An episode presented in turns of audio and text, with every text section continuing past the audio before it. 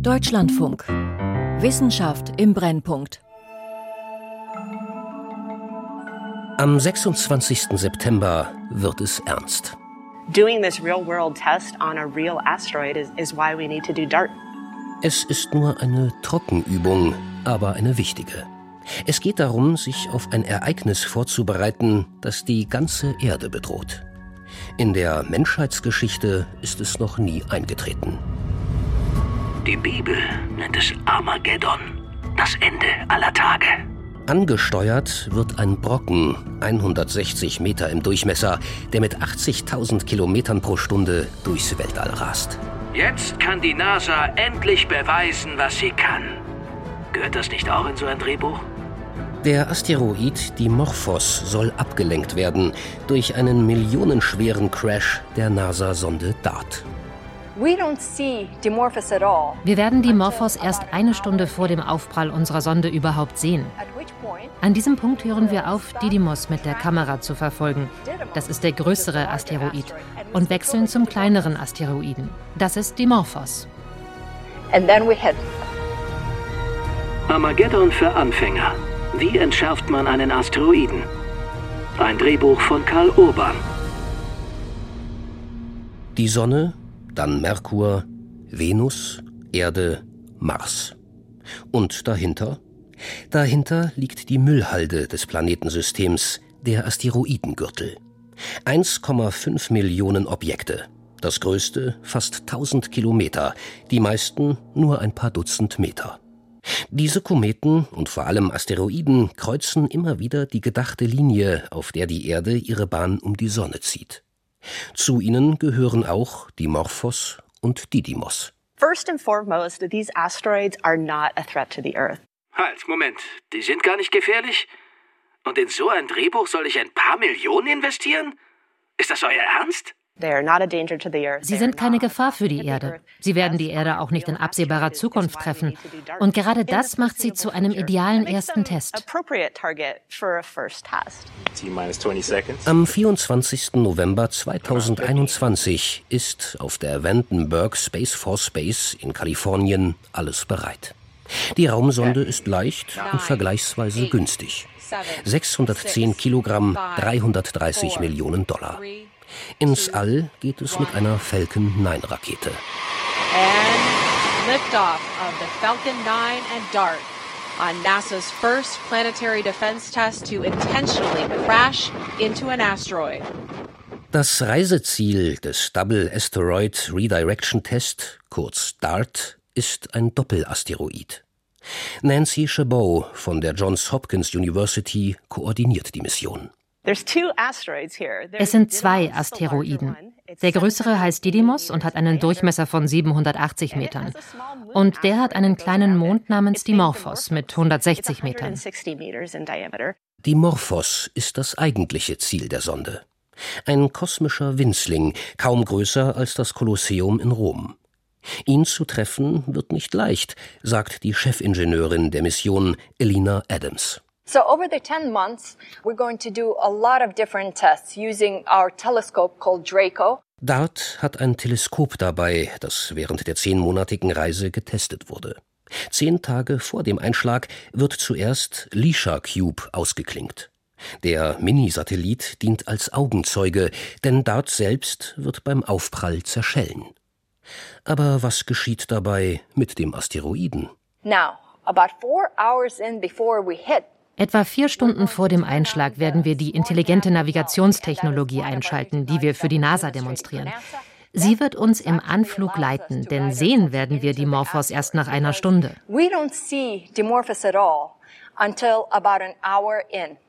Diese Etappe ist noch aus einem anderen Grund schwierig. Denn die Flugbahn von DART und die exakte Position des Asteroidenpaars auf ihrem Weg um die Sonne sind so gewählt, dass sie sich mit Teleskopen von der Erde aus gut beobachten lassen. Aber aus Sicht der Sonde wird das Zielobjekt, die Morphos, nur spärlich beleuchtet sein. Und dann schlagen wir ein. Sehr schön, eine Explosion. Fliegende Trümmer, Staub schießt als Fontäne in die tiefschwarze Nacht. Und auf der Erde? Dramatische Szenen? Naja, also die Hollywood-Filme leben meist davon, dass die Abfolge der Ereignisse kurzfristig passiert. Ja und? Ist doch klar, dass wir Action brauchen. In letzter Minute der Asteroid ist wenige Meter über Texas und dann wird er noch abgelenkt. Das, also das wäre ziemlich schwierig. Wer ist der Mann überhaupt? Stefan Ulametz, Planetenforscher beim Deutschen Zentrum für Luft- und Raumfahrt in Köln. Wenn man aber die Bahn vorausberechnen kann über viele Jahre, dann könnte man so eine Impactor-Mission, ähnlich wie im DART, starten, äh, gegebenenfalls auch mehrere, um Redundanz zu haben, und den Körper ablenken und dann nach dem Impact auch kontrollieren über äh, astronomische Beobachtungen, wie sich die Bahn geändert hat, ob das geholfen hat, ob das ausreichend war oder ob man noch etwas zusätzlich machen muss. DART gilt deshalb als idealer Test. Mit heutiger Technologie und dem Erfahrungsschatz der Raumfahrt lässt sich ein Asteroid genau so am besten ablenken, wie es nun probiert wird. So ein kinetischer Impaktor ist in mancherlei Hinsicht die einfachste oder most straightforward Methode. Man haut da eine Sonde drauf und, und lenkt den ab. Es gibt dabei nur ein Problem, und dieses Problem offenbarte sich bei einer Mission, mit der Stefan Ulametz früher beschäftigt war. So we can't be happier than what we are now. we definitely confirmed that the lander is on the surface. der Forscher war für eines der waghalsigsten Manöver der Planetenforschung verantwortlich. Am 12. November 2014 löste sich der 100 Kilogramm schwere Lander Philae von seiner Muttersonde Rosetta und flog seinem Ziel entgegen, dem Kometen Churyumov-Gerasimenko. Das war ein sehr aufwendiger Separationsmechanismus, da konnte man die Geschwindigkeit vorher einstellen, musste genau zielen.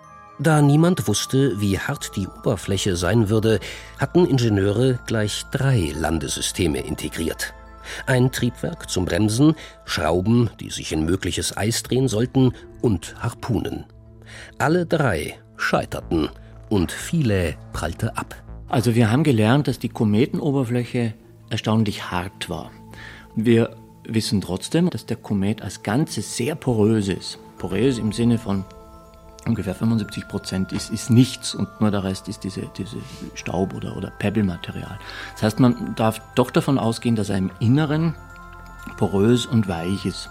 Philae landete dann doch noch, aber 90 Minuten später, weil die Oberfläche ganz anders beschaffen war als gedacht. Für die Mission DART war das eine Lehre. Der Aufschlag ihrer Sonde fällt vielleicht gar nicht so hart aus wie befürchtet. Man hat sehr lange natürlich immer gesagt, okay, wenn so ein Körper kommt, können wir immer noch eine Mission starten und äh, dann gilt es eigentlich letztendlich, möglichst viel Energie irgendwo zu übertragen. Kai Wünnemann sitzt in seinem Büro in einem Seitengebäude des Naturkundemuseums in Berlin. Aber da liegt ein bisschen der Hund begraben. Wie viel äh, Impuls, sage ich jetzt mal, brauche ich eigentlich, um so einen Körper so signifikant abzulenken, dass er eben dann, wenn er droht, auf die Erde zu schlagen, uns verfehlt. Nur wenige Meter von Wünnemanns Büro entfernt lagert eine der größten Meteoritensammlungen der Welt.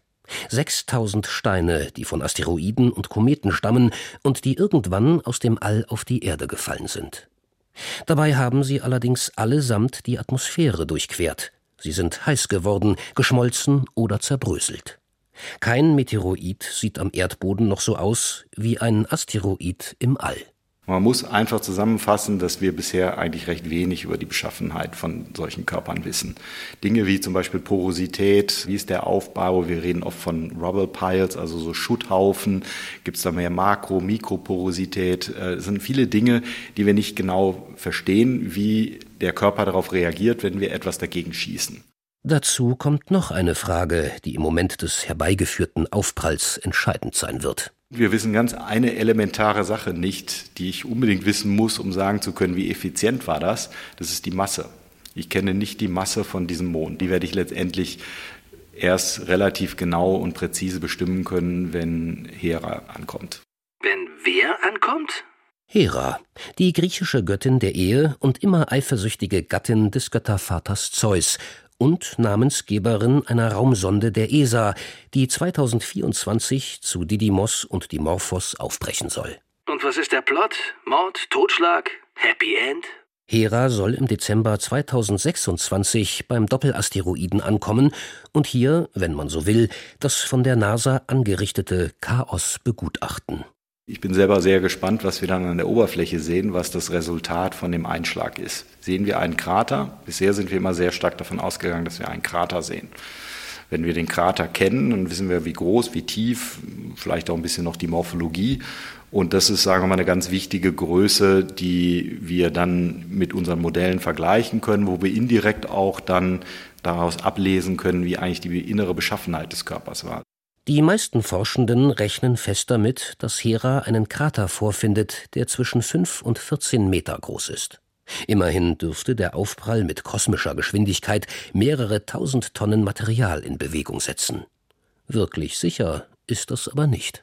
Es gibt tatsächlich jetzt ein paar Studien, an denen ich auch ein bisschen noch mit beteiligt bin, die gezeigt haben, dass wenn die Eigenschaften dieses Körpers sehr extrem sind, von wegen, dass die, die Festigkeit, wir reden von Kohäsion, Kohäsion ist das, was letztendlich die Festigkeit gegen plastische Deformation ausmacht. Wenn die sehr gering ist, dann wird wahrscheinlich kein Krater entstehen. Dann wird es mehr so eine Art, wir nennen das jetzt mal globale Deformation geben. Wenn Dimorphos wie ein Gummiball reagiert, wäre das für die Abwehr von Asteroiden eine schlechte Nachricht. Das muss man sich vorstellen wie so ein Rückschlag, wenn man mit einem Gewehr schießt.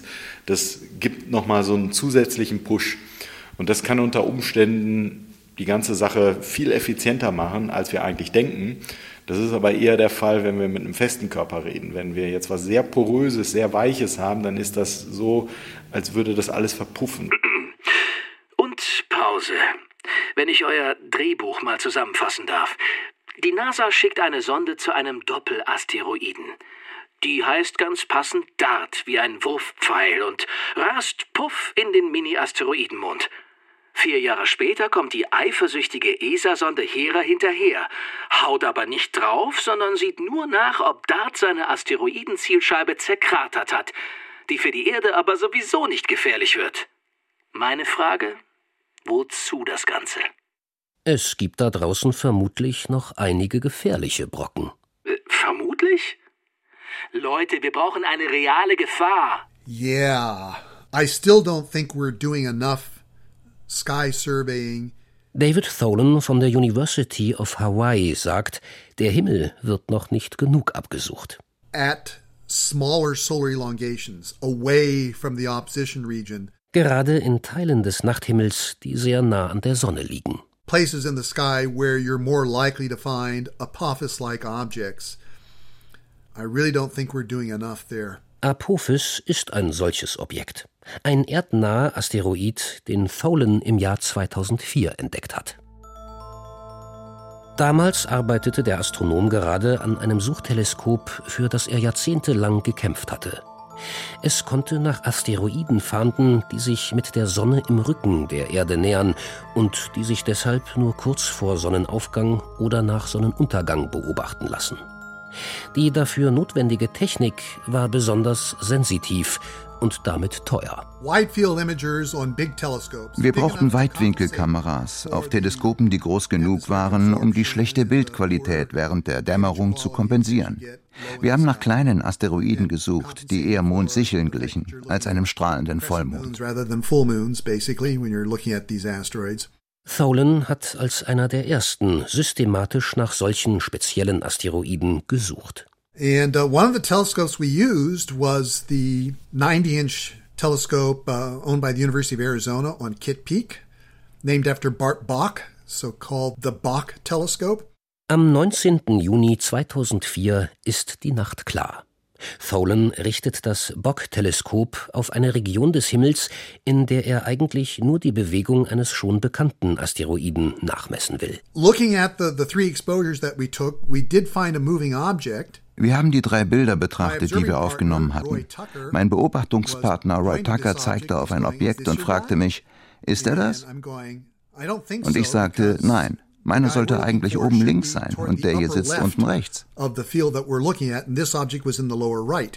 Tholen sieht, dass sich auch dieser zweite Punkt zwischen den Bildern leicht bewegt hat. Ist es auch ein Asteroid? Zwei Nächte später wollen die Astronomen noch einmal nachsehen. Jedenfalls, wenn das Wetter mitspielt. Im südlichen Arizona gibt es etwas, das sie dort Monsunsaison nennen. Das dauert normalerweise von Juli bis September. Wir hatten zwar erst den 23. Juni, aber trotzdem begann es zu regnen.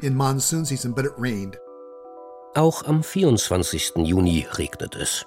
Danach werden die Nächte zwar klarer, aber der zunehmende Mond macht den Himmel zu hell. Als der Mond zwei Wochen später wieder schwach genug leuchtet, schwindet dafür die Helligkeit des vermeintlichen Asteroiden, der wohl vorerst auf seiner Bahn in Richtung Sonne davonfliegt. Die ersten Messungen reichen noch nicht, um irgendetwas genaueres über den Orbit auszusagen. Die Astronomen nennen den Himmelskörper vorerst nur Objekt 2004 NM4. And then in December dann im Dezember entdeckte eine Himmelsdurchmusterung in Australien am Siding Spring Observatorium ein Objekt und man brachte es direkt mit 2004 NM4 in Verbindung. Astronominnen und Astronomen werden jetzt hektisch. Und immer klarer zeichnet sich ab, das Objekt, das David Tholen später Apophis taufen wird, könnte am Freitag, den 13. April 2029, die Erde treffen. Freitag, der 13. Echt jetzt? Den Namen Apophis schlägt Tholen selbst vor. Nach dem Bösewicht der Fernsehserie Stargate, der die menschliche Zivilisation vernichten will. Einverstanden. Einige meiner Kollegen nannten es den Grinch, der Weihnachten gestohlen hat. Because people were busy working on their telescopes tracking this object. Denn jetzt waren plötzlich viele Leute damit beschäftigt, das Objekt mit ihren Teleskopen zu verfolgen. Anfangs sind die Berechnungen noch nicht sehr präzise. Sie machen trotzdem die Runde. Ein 400 Meter Asteroid könnte die Erde treffen. Der Einschlag würde so viel Energie wie 1900 Millionen Tonnen TNT freisetzen. 38 mal mehr als die stärksten Kernwaffen. Kann Apophis die Menschheit auslöschen? Zu einem bestimmten Zeitpunkt lag die Einschlagswahrscheinlichkeit bei etwa 3%. Das war beispiellos. Eine Chance von 1 zu 30, dass dieses Ding im Jahr 2029 die Erde treffen würde. Erst wenige Tage später zeigten die mit den weltweit gesammelten Daten gefütterten Rechenmodelle ein präziseres Bild. Der Asteroid wird die Erde verfehlen, wenn auch sehr knapp. Die Distanz am 13. April 2029 liegt bei gerade einmal 31.600 Kilometern, noch innerhalb des Rings der geostationären Satelliten. Der 370 Meter große Asteroid dürfte sich dann schon mit einem Fernglas beobachten lassen. Gebannt ist das Risiko nicht. We ruled out the 2029 impact, but Apophis will come so close to the Earth in 2029 that its orbit will be changed significantly. Wir hatten zwar den Einschlag für 2029 ausgeschlossen, aber durch den nahen Vorbeiflug wird sich der Orbit verändern. Und wenn der Asteroid sechs weitere Male die Sonne umrundet hat, dann kommt er wieder sehr nah an der Erde vorbei. Beim Vorbeiflug 2029 entscheidet sich, ob es sieben Jahre später doch noch eine Katastrophe geben könnte. Die Entdeckung von Apophis hat ein neues Forschungsfeld hervorgebracht, das wir Schlüssellochwissenschaft nennen. So ein Schlüsselloch kann sehr, sehr klein sein, manchmal nur so groß wie der Asteroid selbst. Mit anderen Worten mussten wir den Orbit von Apophis auf wenige hundert Meter genau vermessen, um sicher zu sein, ob er das Schlüsselloch trifft oder nicht. To tell whether it's going to hit a keyhole or not. Auch die Sonnenwärme kann die Umlaufbahn des Asteroiden verändern. Forschende sprechen vom Jakowski-Effekt.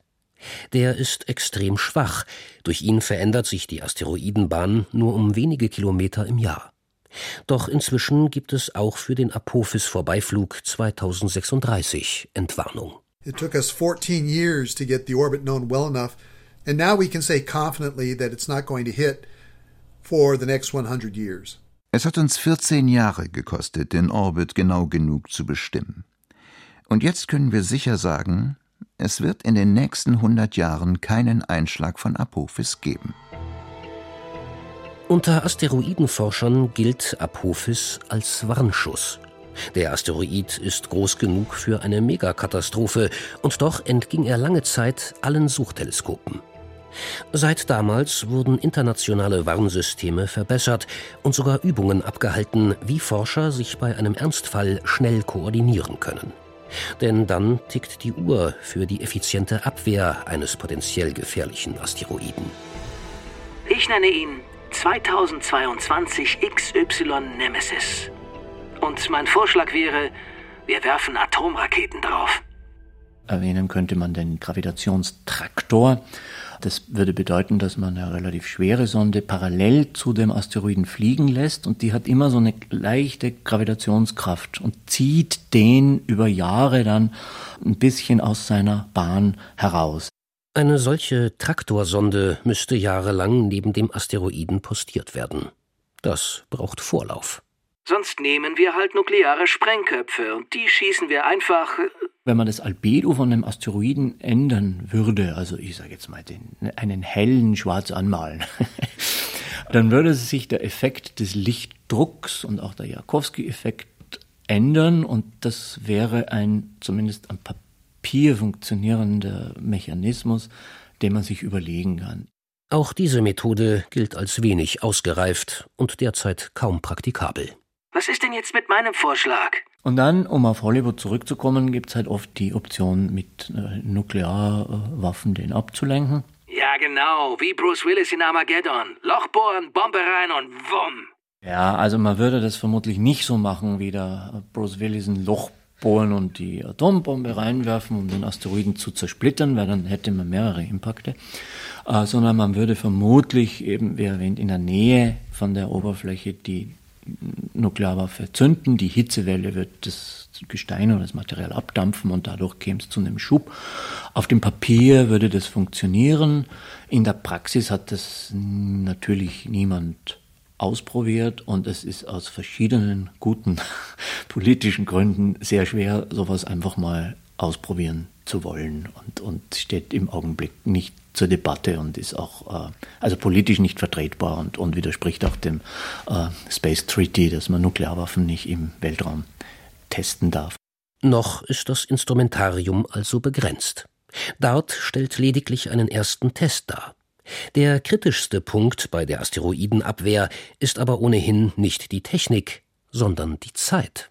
Wenn wir es früh genug wissen, wären wir in der Lage, etwas zu tun. Im Prinzip hoffen wir bei diesen Ablenkmanövern, dass wir im Bereich vieler Jahre, also vielleicht zehn Jahre im Voraus das Risiko abschätzen können und uns dann vorbereiten und äh, entsprechend Missionen starten.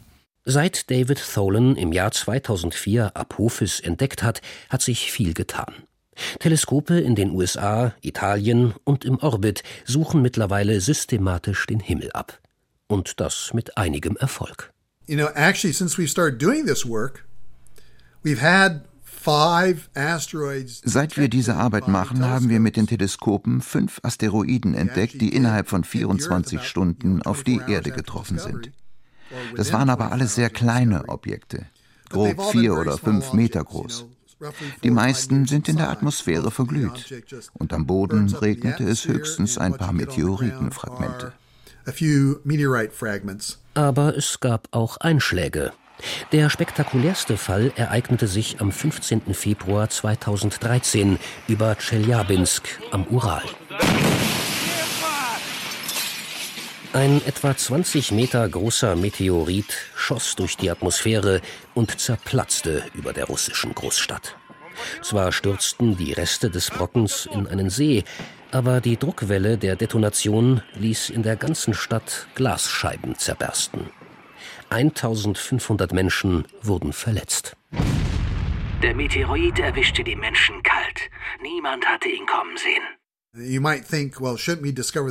Vielleicht fragen Sie sich jetzt, sollten wir nicht versuchen, sie alle zu finden? Aber das ist schwierig, weil manche von ihnen auf sehr langgestreckten Orbits kreisen, die Jahrzehnte für einen Umlauf um die Sonne brauchen. Da müsste man auch Jahrzehnte warten, bis sie mal wieder nah genug an der Sonne vorbeikommen, damit sie hell genug werden, um von unseren Überwachungsteleskopen entdeckt zu werden. Laut NASA sind heute 96 Prozent aller Objekte bekannt, die zu einer globalen Katastrophe führen könnten.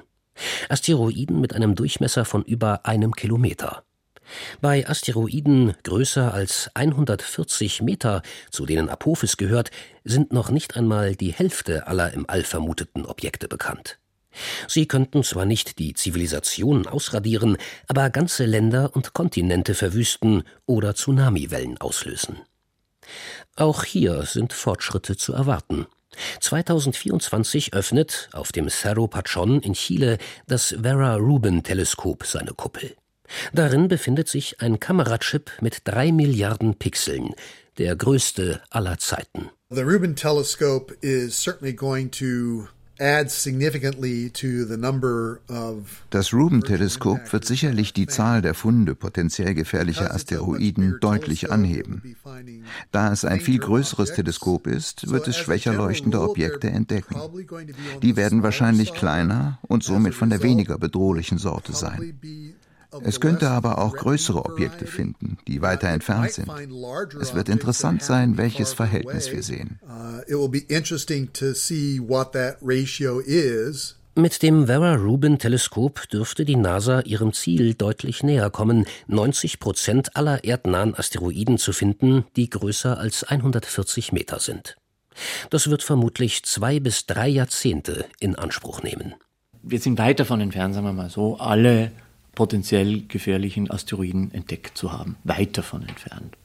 Äh, insofern würde es nicht schaden, mehr zu tun, weil wir dann die Chance erhöhen würden, einen gefährlichen früh genug zu erkennen, um ihn abzulenken. Apophis hat die Forschung verändert, sagt Stefan Ulametz vom DLR. Das Feld der planetaren Abwehr ist bei den Raumfahrtagenturen wichtiger geworden.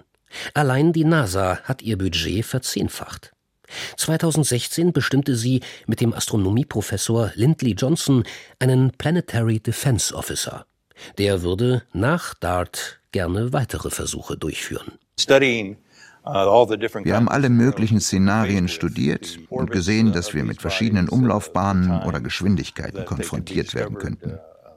Wie viel Zeit haben wir überhaupt? Deshalb brauchen wir ein ganzes Bündel an Fähigkeiten, nicht nur eine Technik. Der kinetische Einschlag muss nicht in allen Situationen zum Erfolg führen. Wenn DART am 26. September einschlägt, werden Teleskope weltweit auf den Asteroiden gerichtet sein. Sehen werden sie einen gewaltigen Lichtblitz. Doch der kleine Asteroid Dimorphos wird weiter um den größeren Didymos kreisen. Die Namen der Asteroiden müssten übrigens nochmal überarbeitet werden. Die Sonde DART ist hundertmal kleiner als Dimorphos, der Asteroid, den sie anvisiert. Sie wird den Asteroiden also nicht zerstören. Sie wird ihm nur einen kleinen Schubs geben und der wird seine Bahn um den größeren Asteroiden herum ablenken. Es handelt sich dabei nur um eine Änderung von etwa einem Prozent der Umlaufzeit, sodass aus 11 Stunden und 55 Minuten vielleicht 11 Stunden und 45 Minuten werden. Da sind wir uns nicht ganz sicher. Die neue Umlaufbahn liefert einen Messwert, erklärt Missionskoordinatorin Nancy Chabot. Es ist ein Messwert, der helfen kann zu berechnen, wie viel Kraft ist nötig, um einen Asteroiden abzulenken, der ähnlich aufgebaut ist wie die Morphos? Wissenschaftlich ist es spannend, überhaupt mal so ein Doppelasteroidensystem zu beobachten. Es sind sehr viele Asteroiden, Doppelasteroiden. Es gibt Theorien, wie die entstanden sind, nämlich dass durch einen großen Impact äh, nicht dieser ganze Schutt von dieser Schutthalde, Rubble Pile, wieder auf einen Körper stürzt, sondern bahndynamisch sich ein Mond und ein Hauptkörper bildet. Und das werden wir da zum ersten Mal im Detail untersuchen können und das ist auch interessant. Für David Tholen gibt es ein Happy End. Wenn der von ihm entdeckte Apophis am Freitag, den 13. April 2029 an der Erde vorbeischrammt, wird die NASA-Raumsonde Osiris Rex ihm einen Besuch abstatten. Sie wird Apophis genau unter die Lupe nehmen. When I first made my als ich im November 1979 meinen ersten erdnahen Asteroiden entdeckt habe, war das nur ein Lichtpunkt in einem Teleskop. Und jetzt fliegen Raumsonden dorthin und machen Bilder aus nächster Nähe, die ganz anders sind als in den Filmen. Auf dem Sci-Fi Channel lief neulich Armageddon. Und die Oberfläche des Asteroiden dort ist so unglaublich fremdartig verglichen mit der Realität. Und man sieht diesen Film und fragt sich, wer hat sich das ausgedacht? Who came up with this?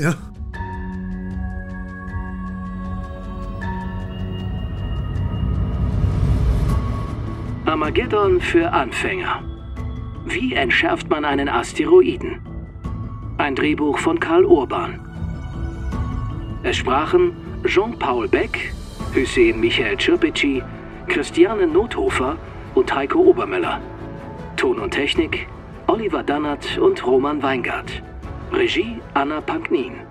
Redaktion Christiane Knoll.